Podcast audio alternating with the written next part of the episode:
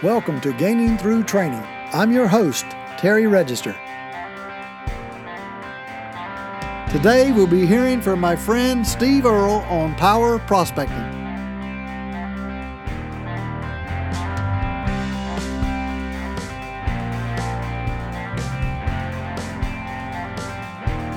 Take it away, Steve.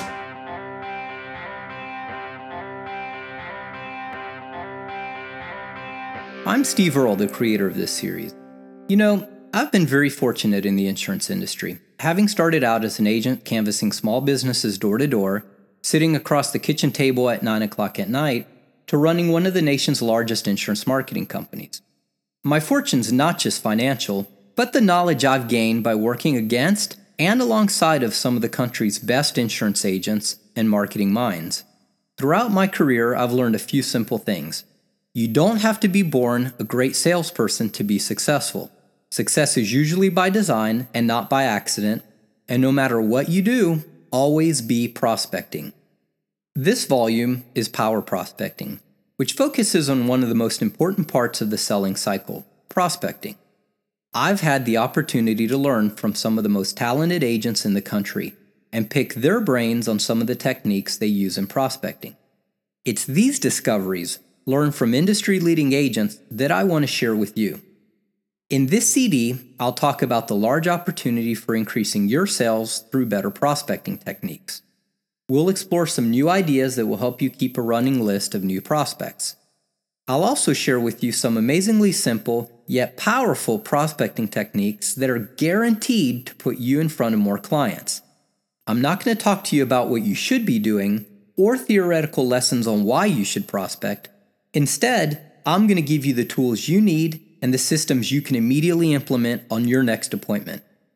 I'll also share with you a few low-cost prospecting systems that are currently being used by some of the country's most successful insurance agents. It's funny, most agents have a very narrow view on prospecting, usually a viewpoint derived from their own experience.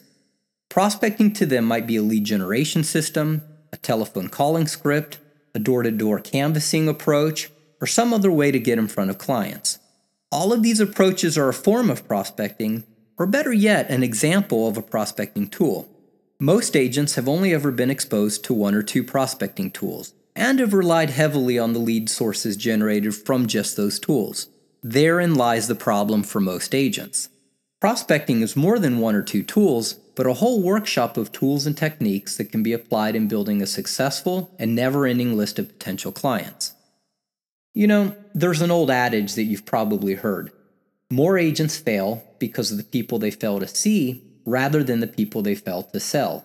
I think this statement is more true than not. Think of it this way. An agent with a one hundred percent closing ratio is only as successful as the total number of prospects that he or she is able to present to. On the other hand, an agent with a poor closing ratio, let's say thirty-three percent, may be much more successful if he has enough people to see. Another huge advantage of good prospecting is the fact it means a substantial and steady income. Any agent can predict their future income by the number of prospects they see today. Don't ever lose sight of the fact that prospecting is a large part of your selling process and a part that can never be dismissed. If you fail to prospect today, you probably won't feel it next week or maybe even next month, but you'll be guaranteed to feel it when your current pending business makes its way through the cycle. The key is to never get caught by surprise. This means not letting all of your attention focus on current business and forgetting about prospecting for future business. Now, I know this is much easier said than done, and many of us, including some of the best salespeople, have fallen victim to letting our prospecting flow. It's always much easier to focus on the new business already in-house, and it takes a constant effort to continually push for new business. The key to remind yourself is that you're in the prospecting business. What you're selling is nothing more than a follow-up service to your prospecting. If you're not prospecting, then you're just not working. Now, I know that's an extreme way of looking at it, but you know, the truth is always evident by the number of new sales you're making. Just remember, always be prospecting. So now we can all agree that prospecting is important and essential, but the word prospecting has so many meanings. Let's break it down a little bit. What exactly is prospecting? And more importantly, if prospecting is your client building workshop, What are the tools inside that workshop? First, it makes sense to know what is our landscape. Think of it like building a house of clients.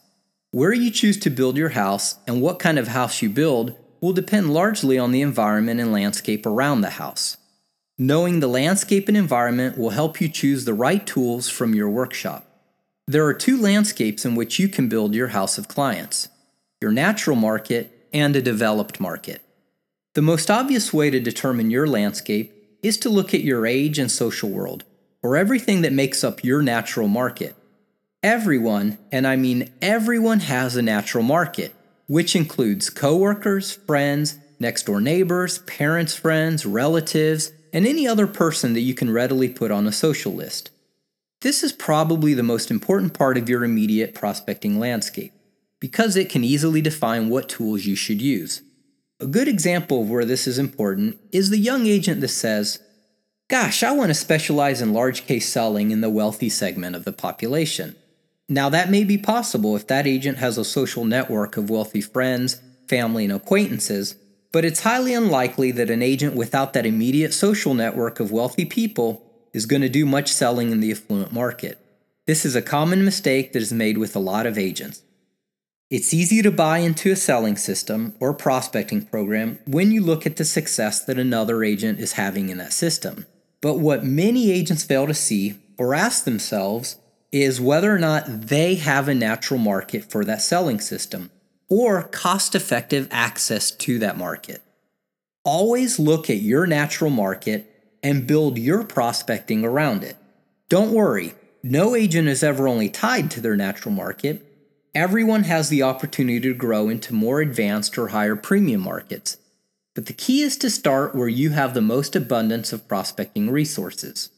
Your natural market can easily expand from the people you have direct ties to to the people you are indirectly tied to, such as businesses that you deal with, including the auto repair shop, the dry cleaners, the barber shop, the hair salon, your accountant, your landlord, your plumber, your mailman, and anyone else from whom you buy goods or service. Are you starting to see something interesting about your natural market? What you're probably seeing is called access. Access is the key to any successful selling plan. Remind yourself, access is the key to my success. Access is nothing more than your ability to get in front of a prospect in a meaningful way. Lead systems, seminar selling, and all the other prospecting tools are nothing more than a device to give you access to a prospect. Unfortunately, all the best tools come with a price of either time or money. Either you're willing to spend your money on a mail lead system, sales seminar, or other system, or you're willing to spend your time cold calling or canvassing for prospects. Either way, it's always going to be either time or money. This is why your natural market is so valuable. Your natural market gives you immediate access to prospective clients without spending time or money.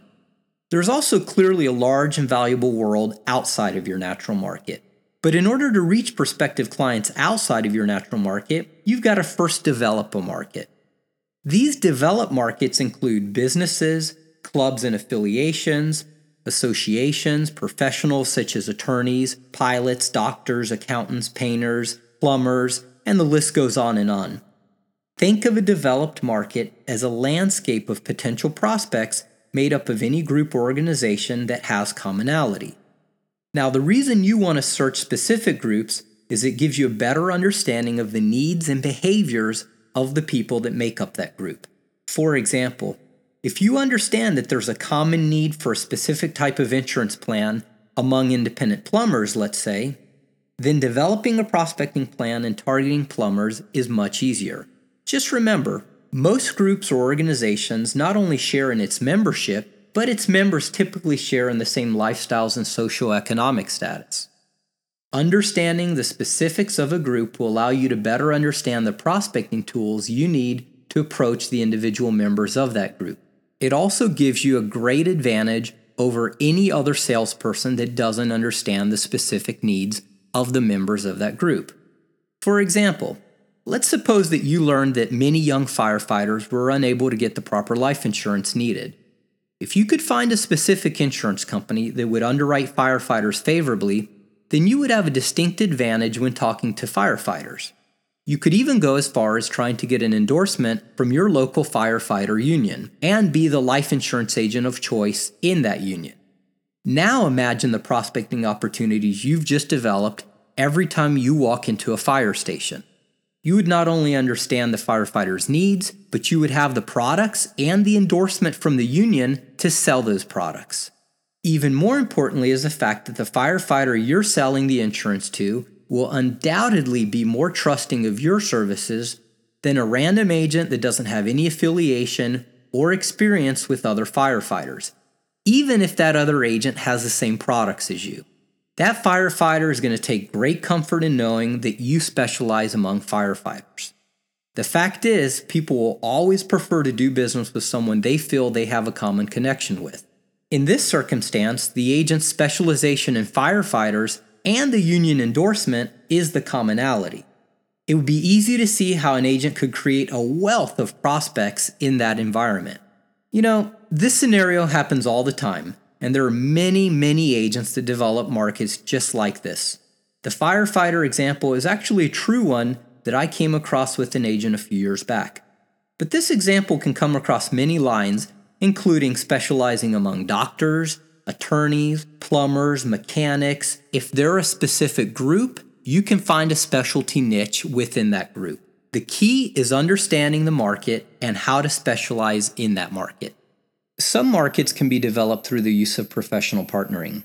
This can be one of the most fruitful ways to prospect for clients. Professional partnering is simply partnering with another professional service that has clients in need of your services. Some great examples of this would be accountants, mortgage brokers, real estate agents, attorneys, even property and casualty agents. The goal is to share clients, thereby enhancing the value of both your services and the income that each of you can make. Let's look at how this would work for an accountant. You know, accountants have the advantage of knowing what the client earns and how they spend it. The accountant is also in a position to understand how the client could utilize an insurance agent's services for setting up an I R A, tax-deferred savings through life insurance, or even protecting them from estate tax problems. What the accountant can't do, probably doesn't want to do, is learn the life products, get licensed to sell the life insurance products, and then go ahead and sell them to their clients. This creates a perfect opportunity for you to contact the accountant, describe your services to them, and describe how your services will enhance the value they bring to their clients. Don't forget, there's no free lunch, and it would be wise for you to work out a compensation arrangement that rewards that accountant for each sale you make with their clients. Now let's look at a not-so-obvious scenario involving a property and casualty agency.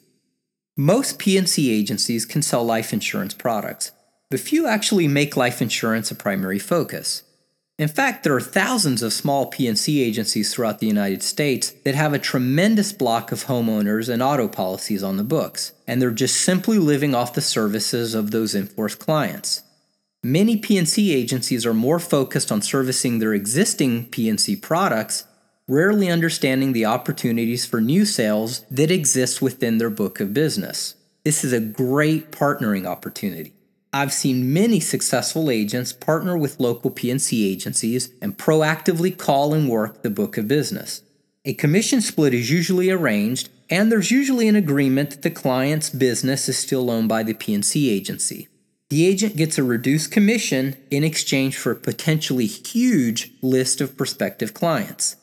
The P and C agency gets a great alternative income source, enhances their value proposition to the existing clients, and better solidifies the relationship with their clients. This can truly be a win-win partnership for both the agent and the property and casualty agency. Here's an idea for you. Start calling your local property and casualty agencies and offer your services as a life insurance specialist. Just remember, many P and C agencies sell life insurance through their P and C companies, but few actually have a specialist on hand that their primary role is to sell life insurance. Go in with an open mind and have an open conversation with the owner of that P and C agency that you're there to provide that specialty for them. Now we know that there are two types of landscapes for prospecting. those markets that are natural, and those markets that are developed. Now, we know that there are a lot of tools in our workshop that we can use for building clients, but rather than starting off at how you use the wide variety of tools, I want to start by covering when we should pull our different tools out. There's really only two scenarios in which we have a prospecting opportunity, regardless of landscape. The first are the opportunities that come to us by chance, and the second are the opportunities which come to us by design. Now, what that really means is, did you create that prospecting opportunity, such as a direct mail campaign, telemarketing campaign, customer survey, or maybe it's a door-to-door canvassing approach? Or did you happen upon the opportunity by chance, like an unexpected client referral, conversation with a stranger at a party, or any other situation that places you at an opportune moment to start prospecting? Interestingly enough, although by chance opportunities don't happen often, and certainly shouldn't be the focus of your prospecting, those chance opportunities can turn into great prospecting situations. To start, let's focus on the opportunities by design, or those prospecting opportunities that you create. I'm not going to talk about lead systems or mailers or even seminar selling systems. Those are all good prospecting tools, but I want to key in on the prospecting tools that often go unused. These are the fundamental prospecting tools in which the only cost to you is time. We've already discussed the partnering approach, where you seek out a partnership with another professional, such as an accountant or a P and C agency. Now what I want to do is go a little deeper into that approach and how you should present yourself to that professional. Before you start approaching any professional, you should have a game plan already prepared. The worst thing you can do is offer a partnership to another professional but appear unsure of how it would work or what the parameters of the partnership should be. You want to look like you've done this before and your system has yielded success for both parties. Write your plan down on paper and put yourself in the other person's shoes. If you were approached, is this something you would agree on? Remember, money's a big motivator, but it's not the only motivator. No one wants to put their clients at risk with an unknown person, product, or scheme. Always keep it simple, and if your product or pitch is too complicated, it'll more often than not scare that other person away. Start off by outlining the needs of that professional. For example, if it's an attorney you want to partner with, then identify the needs of that attorney's clients. It may be the need to securitize a loan with life insurance, pay state taxes, fund a buy-sell agreement, or place a product for a life insurance trust. Make a list of all the areas that your life insurance products and knowledge will be an asset for that attorney. List all the areas in which offering your services to the attorney's customers will lead to more work for the attorney, such as creating the trust documents for a life insurance trust or drafting the buy-sell agreement for the business. Where there's a sale for you, there's probably good work for the attorney. This creates a great relationship in which both you and the attorney benefit from your services. On your sheet, list your qualifications for this partnership and the relevant experience you have. This could be as simple as past clients that you've worked with or designations you hold, such as a C L U, C H F C, C F P, or any other relevant training. Next on your sheet, make a plan of action. The plan of action is the outline of events you'll do in order to create more business for the attorney and yourself. This would include calling the clients, co-op mail campaigns, or even writing articles in a newsletter that's sent from the attorney to the client. Whatever the steps are, you've got to show that you've got a game plan to create activity with that partnership. Remember, the more specific you are in your game plan, the more it looks like you've successfully partnered with other attorneys in the past. This means getting into detail on what telephone script you'll use, even what time of day you'll make the calls. It can also be what type of articles you'll write in the newsletter, or what specific selling strategies you'll talk to the clients about. It goes without saying that everyone will do business with someone who's proven themselves. Another huge advantage of being detailed is it allows you to have a better agreement with the attorney or other professional on what you expect out of the relationship and what they should expect out of you.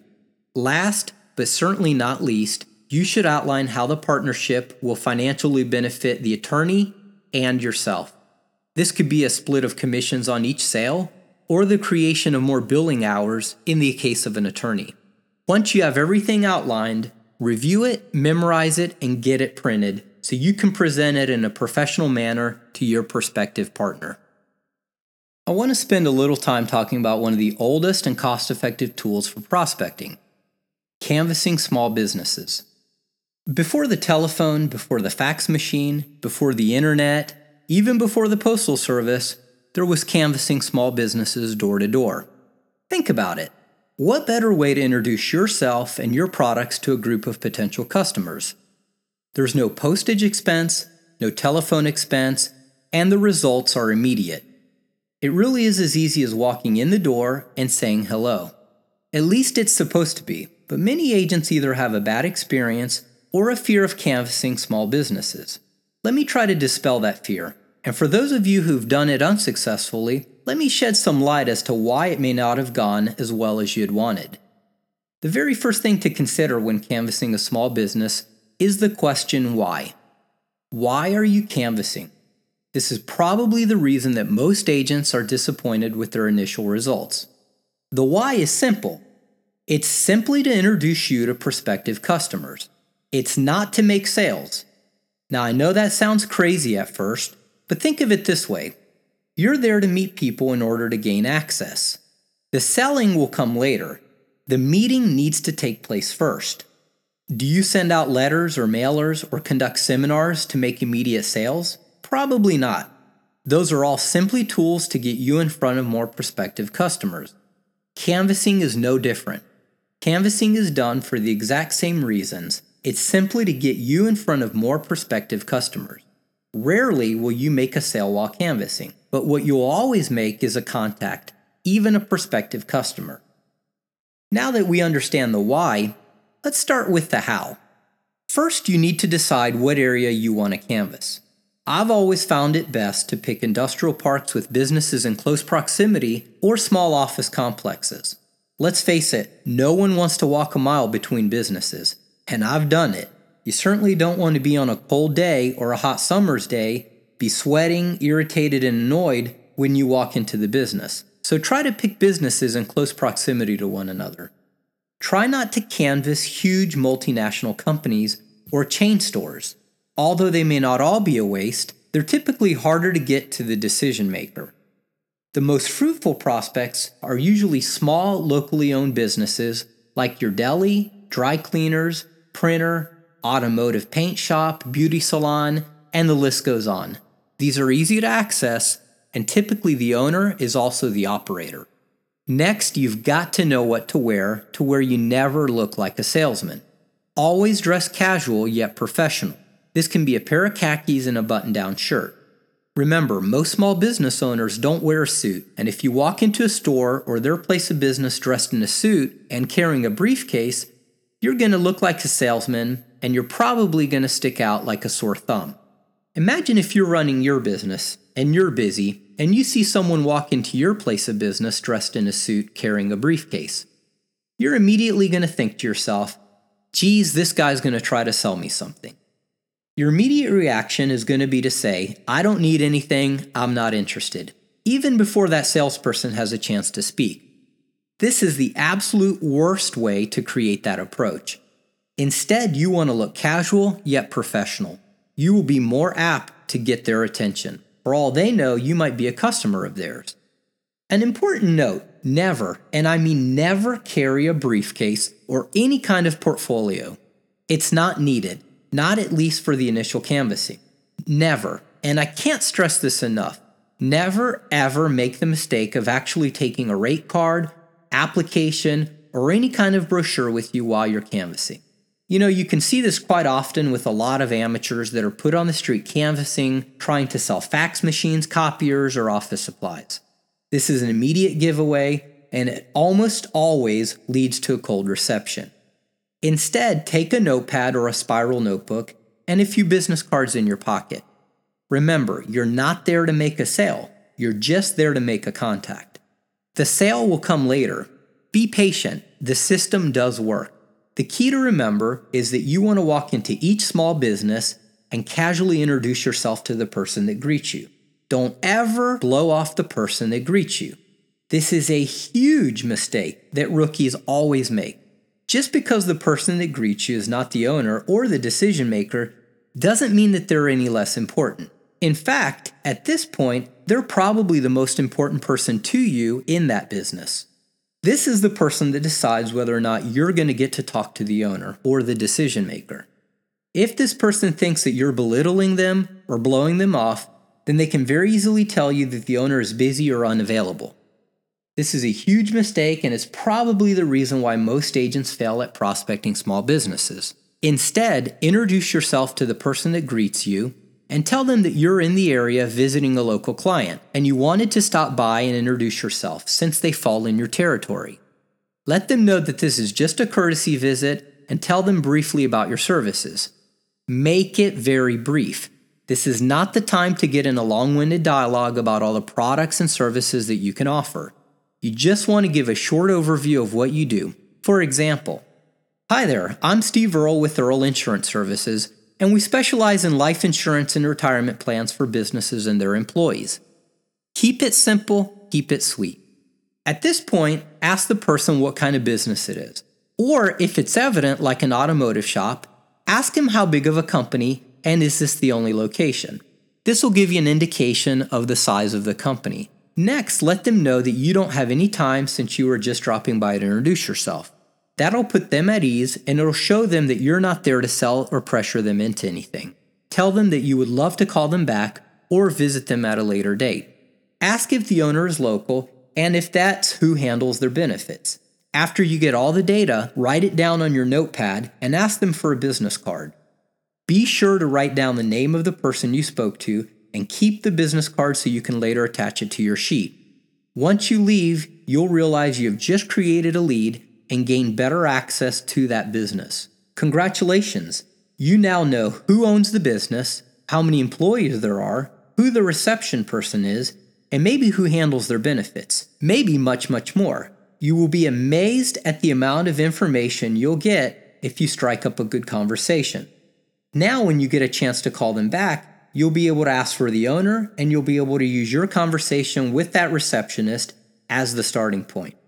Remember, canvassing is not about making sales immediately. It's about planting the seed for future sales. Here's a tip that many salespeople never think about. Mark the date of your first visit to that business and physically follow up every couple of months to that same business as you make your canvassing rounds.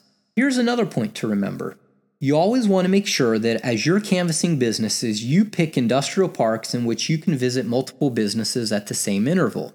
The beauty of that system is every couple of months, you can spend an hour re-canvassing the same industrial parks, re-establishing contact, and making yourself a more familiar face to the people in each business.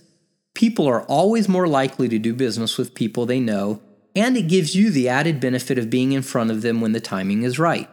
Here's a hint you probably know, but it's an important one to reinforce. Always reference people by their names. You should have been writing down the names of the people you've been speaking to. People are always more likely to remember you if you remember them. Never forget, successful canvassing requires multiple visits to the same business.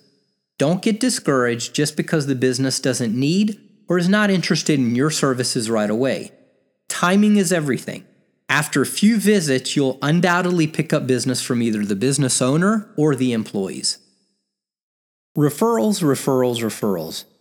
In fact, this word is so important, I'm going to say it three more times. Referrals, referrals, referrals. It's amazing how many agents have a large book of clients, yet always struggle to create their next appointment. Most agents focus all of their prospecting efforts outside of their existing client pool, failing to realize the magnitude of their loss. Imagine an agent that sells fifty new clients a year.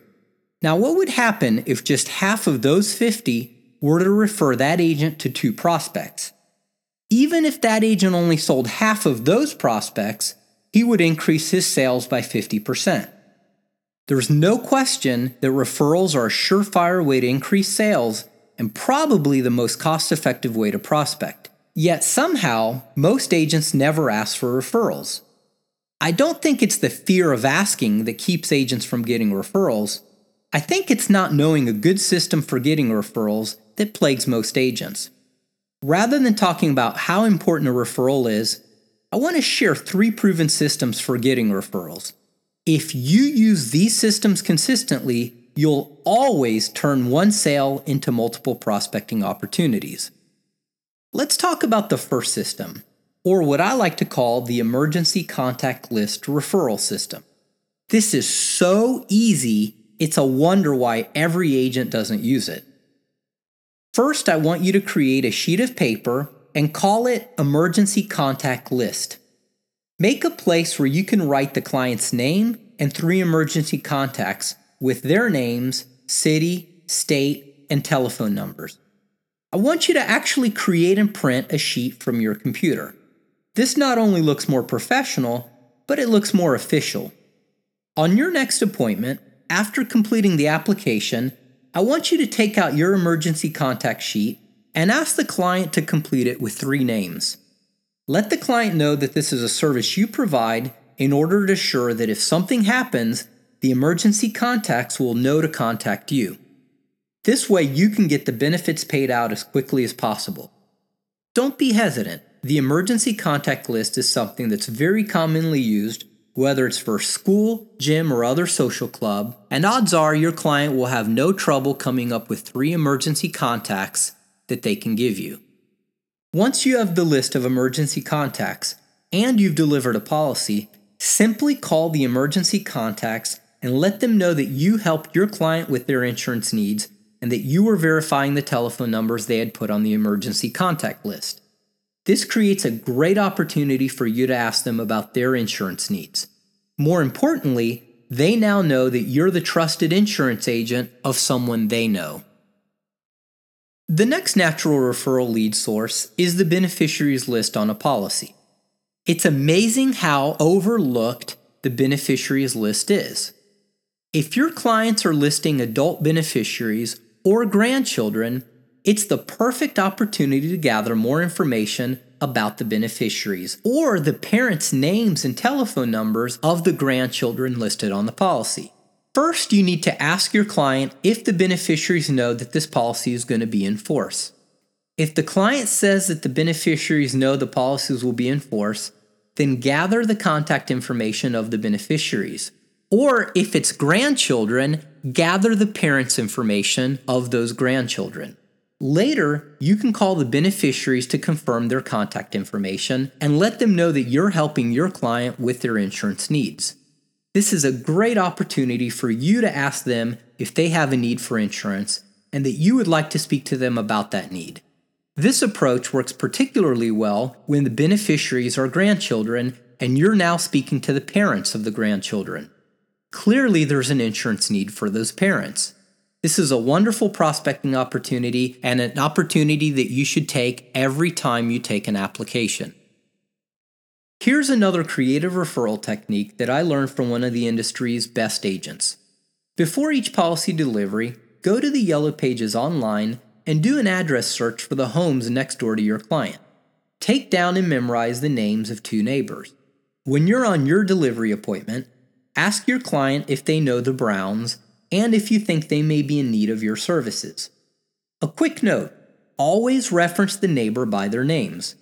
This will give the impression to your client that you may casually know the neighbor or are at least familiar with that neighbor. Typically, your client will know their neighbors and they'll give you some insight about them. They'll usually tell you that they don't know if they need your services, but that you should go ahead and ask. You've now picked up a referral or at least great access to those neighbors. Now all you have to do is call the neighbor and introduce yourself as the agent that helped your client with their insurance needs. You can also tell them that their name came up in the conversation and that you wanted to offer your services to them. This is a wonderful proactive approach to getting a client referral. Now let's talk a little bit about the prospecting opportunities that are created by chance. Now what I mean by chance opportunities are those situations that you happen to find yourself in that make for an opportune time to prospect. This can be as simple as a conversation about insurance that arises at a dinner party or a barbecue, or it can be someone that asks you what you do for a living. These are the opportunities that happen from time to time, but must be recognized and dealt with using the appropriate prospecting tools. The very first thing every agent should have is an answer to the "What do you do?" question. This is the question that is asked the most often, and it's surprising how uninspiring the answers usually are. Let me illustrate this point. Let's say that you're at a barbecue and a stranger asks you, "What do you do for a living?" "Well, I sell insurance." Or maybe the response is, "I sell financial products." Or even the more elusive, "I'm a financial planner." Those are all answers, but none of them inspire further conversation, and certainly don't add value to your prospecting. Now let's try it this way. What do you do for a living? "Well, Bob, I love my job. I provide money and security for people's families when they need it most." Or maybe it's the approach, "Well, Bob, I love my job. I make sure that families are able to maintain their lifestyle in the event that something unexpected should happen." Now, the reason these answers are so much more powerful is they beg the question of how. Once that question has been asked, then it's easy to go into a brief overview of your services and how you may be able to help that person and their family. Now let's look at this a little more carefully. If you say, "Well, Bob, I love my job. I make sure that families are able to maintain their lifestyle in the event that something unexpected should happen," clearly, the next question is going to be, how do you do that? This is a great time for you to answer the question how with a description of what you do. This is also a great time to learn a little bit more about the person that's asking you what you do. Odds are that person might have a need for your services. Just remember, the key is recognizing that even by chance opportunities have the potential for great prospecting if dealt with correctly. Before you do anything else, develop yourself a one-line description that answers the question, what do you do? By chance opportunities happen almost everywhere and can happen in the most unusual places. It's your job to recognize them and take advantage of their occurrence. Let's use another common example of a by chance opportunity, except this time we're going to deal with it in a proactive way. Almost everyone finds themselves from time to time at a barbecue or party where they don't know but a few people. The next time you're in this situation, try this out. Look around and see if there are any parents in the group, particularly parents of newborns or young children. Ask your friend or the person who invited you to the party how his work is going for him. After he answers, respond by saying, "Wow, I tell you, my job is also going great. I'm so busy with my customers, I can barely keep up." His response is probably going to be to ask you why you're so busy. This opens up a great scenario because you'll be able to demonstrate your services to your friend while at the same time be introduced to a new prospect. Here's how it works. After your friend asks you why you're so busy, simply tell him that most Americans are underinsured and need your services, but have never been approached by an agent. Since there are so many clients that need your services and such few agents, you've become overwhelmingly busy. Next, let him know that you want to demonstrate this point. Ask him if he'll introduce you to the person with the child. Once you're introduced to that person, let that person know that you were just talking to your friend about how busy your work is and that you wanted to show your friend why. Ask the person with the child if now that they have a child, and clearly that person has a need for insurance because of their child, they've been approached by an insurance agent. Odds are that person is going to respond with a no. You've now set yourself up with a potential prospect. This approach is non-intimidating, and neither your friend nor the prospect is aware that you're prospecting. The barbecue is not the time to make the sale, but you've just made a great introduction. Once the party's over, ask your friend if you can have the person's phone number. Let them know that after talking to them, you really would feel bad if you didn't make your services available to them. Believe it or not, this technique was actually taken from a very successful agent that works predominantly in the referral market. This is a great reminder that any scenario that you find yourself in could potentially turn into a prospecting opportunity. Always be on the lookout for those by chance opportunities because they can occur at any place, any time, and at any moment. Thank you for listening to Gaining Through Training. Tune in next time, and God bless.